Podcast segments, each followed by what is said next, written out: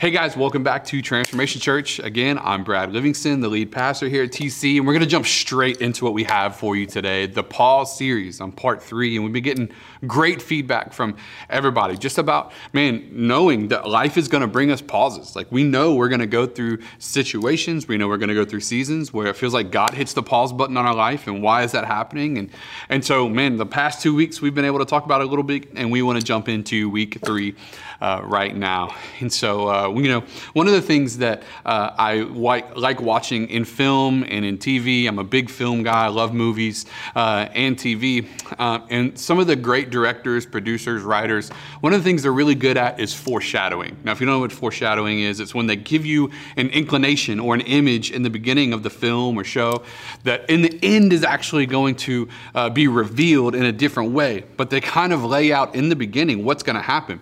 Uh, and so one of the ways that I've seen this happen recently, uh, and some of the people that are really good at it are the ones that wrote the Avengers films. And so I know a lot of you Avengers buffs out there, uh, you love, you know, Iron Man and Captain America and all that stuff. Uh, and one of the things that uh, we see happen actually is they do a little bit of foreshadowing in their films. So to give you an example, uh, at the end of the very first Iron Man movie, Nick Fury comes on at the very end uh, after the credits. And spoiler alert, uh, if you haven't seen the movie, but if you haven't, it's twenty years old, so, you know, or however old it is, like, do yourself a favor.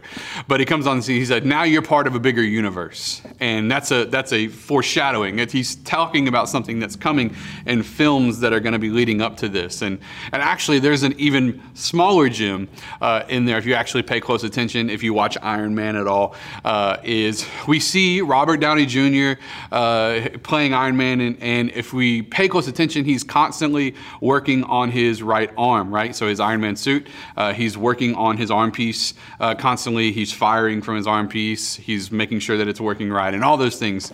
Uh, lo and behold, and I'm going to spoil this for you if you haven't seen it yet. So I'm about to tell you something about the final Avengers with Endgame, so if you haven't seen it, you might want to like jump ahead thirty seconds here, or go watch it and come back. I don't know what you need to do, but um, it is, uh, it, he's constantly working on his right hand and his right arm piece, and lo and behold, what uh, arm piece does he end up wearing when he snaps his fingers, right? Uh, and so there's an element of foreshadowing that is taking place uh, throughout all the Avengers films where he's constantly uh, doing that and doing that. All that to say is some of the great writers uh, do a lot of foreshadowing. And man, when we jump into the story of David, we actually see David doing some foreshadowing as well.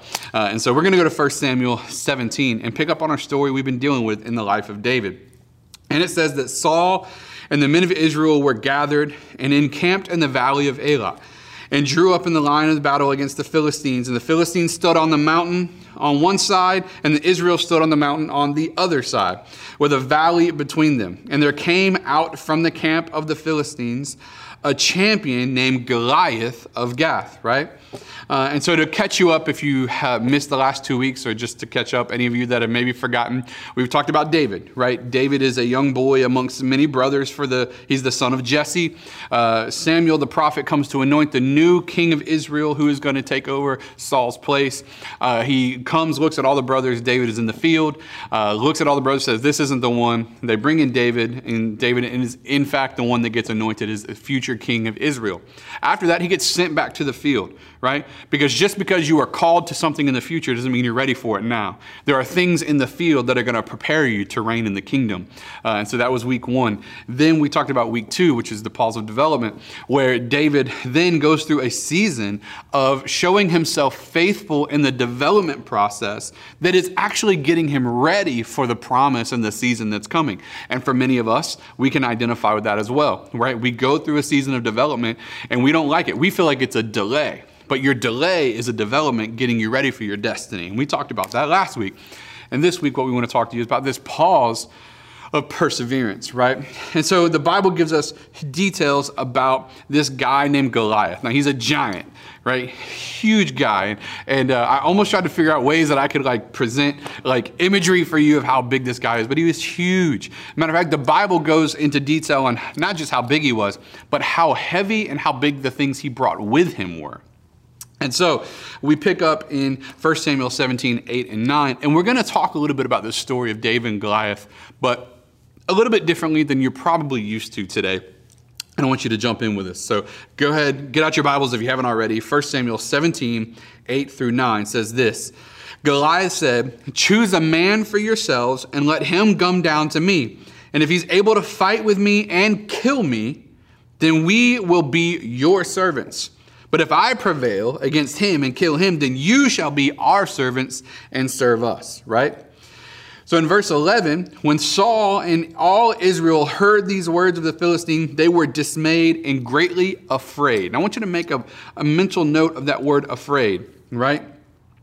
So David gets sent, uh, for, at this point in the story, we're fast forwarding a little bit, David gets sent to take food to his brothers who are on the front line of the army that is standing in front of Goliath. So they're looking at Goliath, his brothers are, and they are terrified, right? And so when we jump down to verse twenty-six, David is talking here, and he says, "Who is this uncircumcised Philistine that he should defy the armies of the living God?" Not just my army, not just my brothers, not just Saul, but the armies of the living God. And so the brothers get all upset. Like, they get all hurt. Like, man, what are you talking about? You, you don't even know. Like, you're a little boy, quote unquote. Like, you're young. You haven't been in battle. You don't know what, like, what these things are. Like, get out of here. And, and the brothers actually challenge him and say he's just being ornery, right?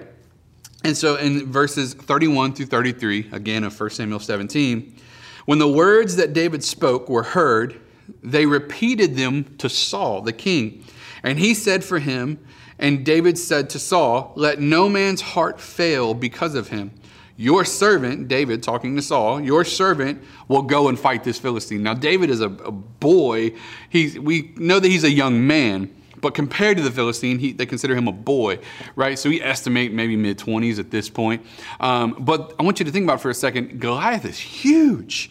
You know, um, there's a, a tiff on how big he was, somewhere between six eight, and some even estimate up to nine feet tall.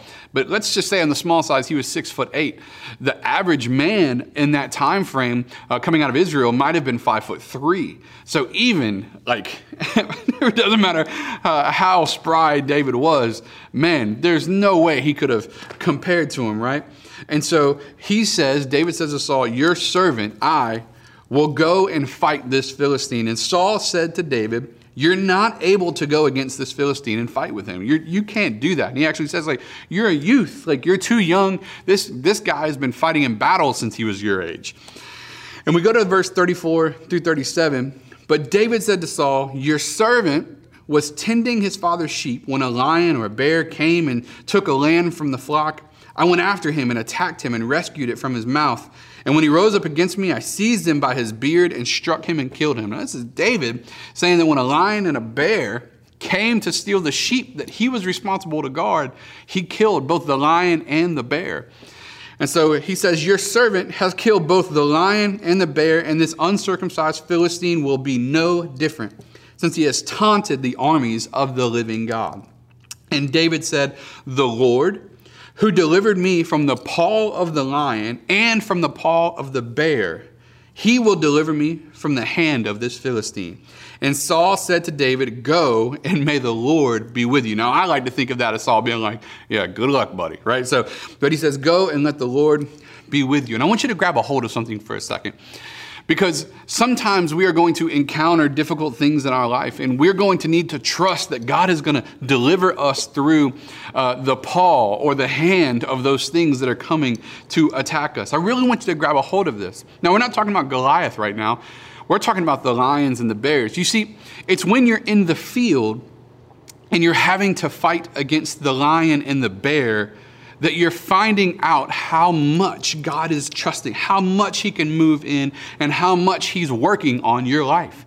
You see, it's in the field of development that God is going to show you, right, what he's capable of through your life, so that when you get to the promise, you have something to look back on and say, when God was with me there, so I know God's going to be with me here. So he comes in, and I want you to understand that the Lord, like God, David is saying, the Lord who is with me. And I really want you to grab a hold of this. How many times have you had the opportunity to come in conflict with situations and struggles in your life, and you don't declare how powerful you are, how awesome you are? You know, we live in this mentality where it's like, you know, we're, we're just like, we're, we're the best thing ever. We're, we're amazing. Uh, and like, how dare anyone look down on us and tell me that I'm not awesome? Well, the reality is this, man, God wants you to understand that He is awesome, and everything that great that's happening through your life is happening because He's working in your life. Listen, every good and precious thing that has happened to you, that will happen to you, is happening because the Lord's hand is on you. And even when you meet difficult circumstances, He delivers you from the paw of the lion or the bear, right? But I want you to think for a second. I mean, even for myself, God, who delivered me, like His hand delivered me from the hands uh, or the paw, if you will, of the things that tried to grip my life, right? So it, it, it delivered me from drugs and alcohol, from addictions and issues that I had in my own personal life, right? Who delivered me from the struggles of my life and who carried me through my darkest hour. He delivered me from all of these things in my early life. And, and this giant will be no different. You see, you're gonna have to persevere through the battles in life and on the field, because the battles behind closed doors, the enemies that stand against you, and through the power of God, those things will be defeated. I want you to grab a hold of that. Through the power of God, not through your willpower, not through you being educated, not because you're awesome. Through the power of God, the enemies in your life can be defeated. So, these individual areas of your life are defeated. So David gathers his stones, right? And many of you have heard the story, but to catch up for those that haven't, David gathers his stones, takes them to the field, and Goliath starts making fun of them. He said, "This is the guy you send out to fight me?" And so in verse forty-eight through fifty-one of First Samuel seventeen, when the Philistine arose and came and drew near to meet David, David ran quickly toward the battle line to meet the Philistine. And David put his hand in his bag, took out a stone, slung it, and struck the Philistine on the forehead. The stone sank into his forehead, and he fell on his face on the ground. So David prevailed over the Philistine with a sling and with a stone and struck him and killed him. There was no sword in the hand of David. Then David ran and stood over the Philistine, took his sword, drew it out of the sheath, and killed and cut off the head of Goliath. And when the Philistines saw this, they saw that their champion was dead. They fled. Now I want you to take all of that story, and for many of you, that's not the first time you've heard it, but for some of you, it might be, right? But here's what I want you to understand as we've told this story. Is your job isn't to defeat giants. It's to persevere through the process. I want to grab a hold of this today.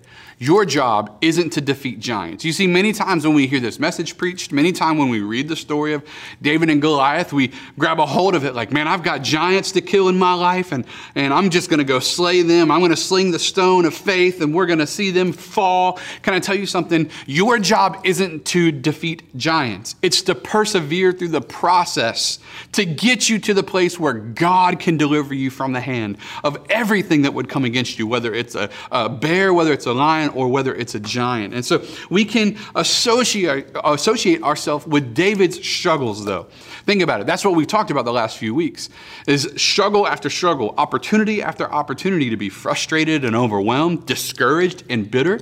We see David, and we can associate ourselves with those struggles. But the greatest battle in our lives is not ours. It's the Lord's. And for many of us, I want you to grab a hold of this. You see, God is not just the God that we go to to be saved. He's the God we go to for everything. We need God in our life for every aspect of what He's going to do. Your giant, hear me today, isn't your pink slip. Your giant isn't your doctor's report. Your giant isn't your empty pantry that you're going to slay with a stone. And I want to take you back to what we talked about at the beginning of this message. We talked about foreshadowing, how in the beginning you'll introduce an image that in the end you'll realize, oh, that image actually represented something. You see, David is the foreshadow of Jesus who is coming on the scene. David is foreshadowing. The, the, the way David slayed the giant, David was foreshadowing the giant that Jesus would one day kill. But he didn't just do it for his behalf. He did it for ours. You see, the story of David and Goliath isn't about what giants you can kill. The story of David and Goliath is about the giant that Jesus defeated for you. The story of David and Goliath is about the giant in your life that Jesus came on the scene and killed for you. I want you to understand something today. You're not David. Let me say that again. You're not David. You see, Jesus is David. Jesus is the greater David. David represents, he foreshadowed who Jesus would be. Your giant that needed to be sin, or needed to be slain, is sin. You see, the sin in your life is the undefeatable giant. It's not your unemployment or your enemy speaking against you at work or your worldly problems. You want to know what the giant in your life is that needs to be killed? It's your pornography problem. It's the lying tongue that you can't tame. It's your unforgiveness. It's your addiction. It's your sin. And the giant that needed to die in your life wasn't the one standing between you and your best life now.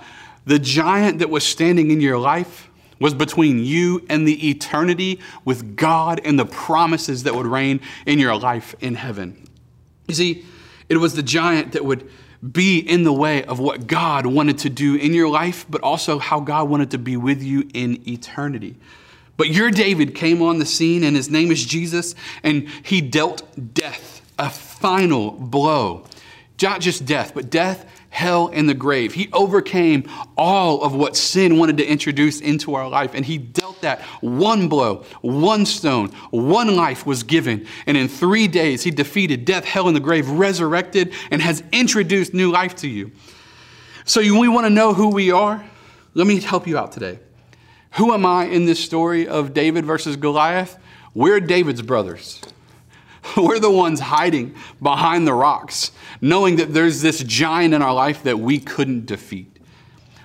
We're the ones looking at our sin going, there's no way I could overcome that. And hear me today, you're right.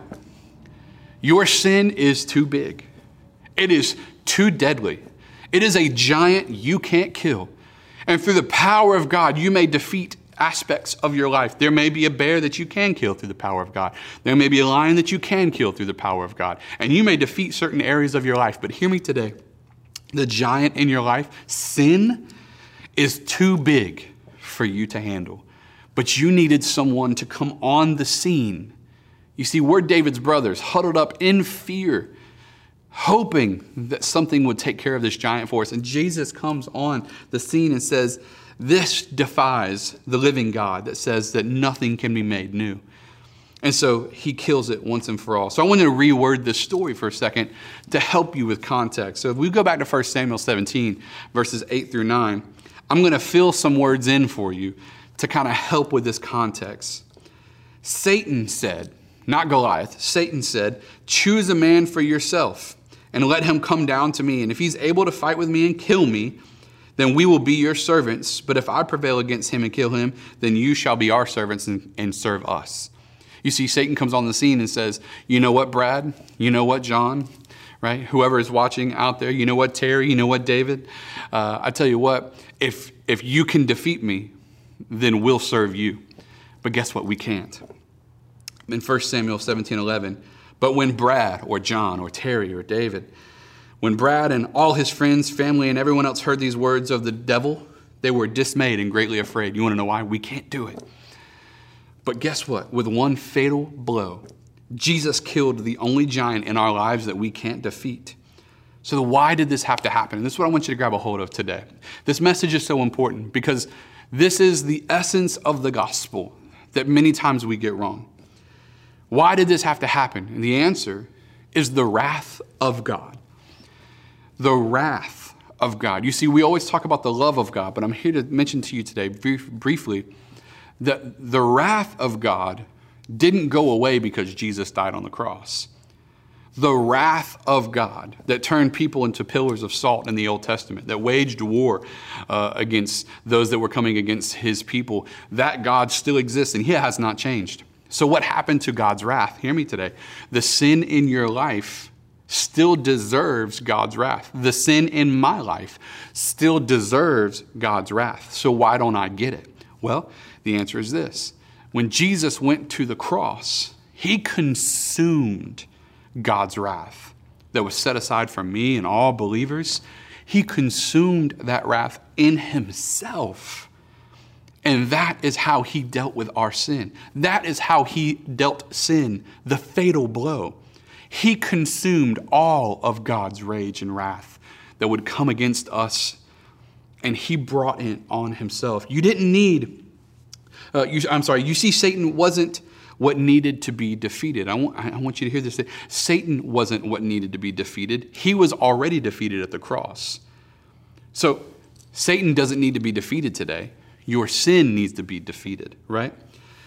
You see, you didn't need Satan to stop tormenting you. What you need is for Satan's leverage over you to go away. Now, don't get me wrong. I definitely agree that uh, the enemy is out with a plan and he torments us. He brings things against our minds. So I'm not belittling that at all. What I'm telling you is because Jesus has already dealt sin the fatal blow, what we don't need is to continually combat the devil from a salvation standpoint. God loves us so much, he's already brought salvation to us as believers. So we don't have to fight for that. What we have to do is go to God, and because he gives us new life through Jesus Christ, what that does is now it gives us the opportunity to remove the leverage of sin over our life. We remove shame. We remove the consequences of the sin because Jesus dealt with it already. So when he comes against you, he doesn't create something out of thin air. He's using your past, your sin. And that's the beauty of what Jesus did on the cross, is because he dealt that final blow. That consequence has been removed, and we get to live freely in Christ without the shame, but grateful and worshiping through the position of mercy and grace. You see, we were held hostage by sin in our lives that separated us from God. When Jesus went to the cross, he didn't eliminate God's wrath set aside for sin. He consumed it. And so in Second Corinthians five twenty-one, we see this laid out extremely well. It says that for our sake, he made him, talking about Jesus, to be sin, who knew no sin, so that in him we might become the righteousness of God in Christ. To put it a different way from one of the other Bible translations, for God made Christ, who never sinned, to be the offering for our sin, so that we could be made right with God through Christ. And so some of us need to stop fighting the devil and the enemy so much and start resting in our repentance. When we come to God and say, God, I'm turning this over to you. I don't want it in my life anymore. I want to go, I want to follow you. I, I want to be turned away from this addiction, this problem, these, this sinful nature that I have. What we're doing is we're turning to God. And, and so now that we're with God, we don't have to fight for righteousness. We don't have to fight for sinlessness. We don't have to fight for perfection. We don't have to fight for holiness. We don't have to fight to deserve God's love. Hear me today. It's a free gift. And so God comes on the scene through Jesus and says, you know what? I'm going to show you how much I love you. And we're going to deal with sin. And I'm going to give you access back to me, and you're not going to have to pay for it. What kind of beauty is that? And this should be the case for all of us that are going after God, that we would persevere, because we're talking about the pause of perseverance. You see, we persevere not to earn God's position. We persevere because we have God's position. He has given us access through Jesus Christ. Hear me today, and I want you to grab a hold of this.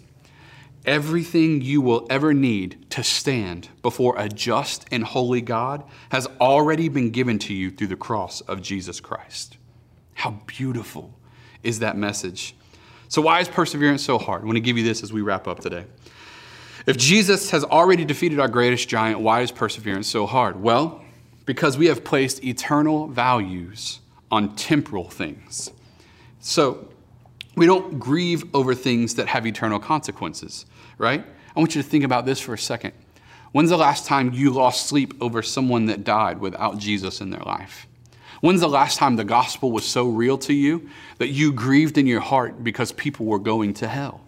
When is the last time that a close friend and, and a loved one uh, loved their sin more than Jesus, and that really gripped you? You see, the reality is uh, we grieve deeply over the things that hold little eternal value, don't we? And we're all guilty of this.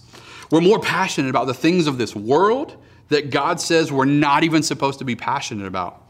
We're losing our witness and Jesus and the gospel because our voice is losing value to declare non-eternal and non-gospel-centered things as the things that we care so much about.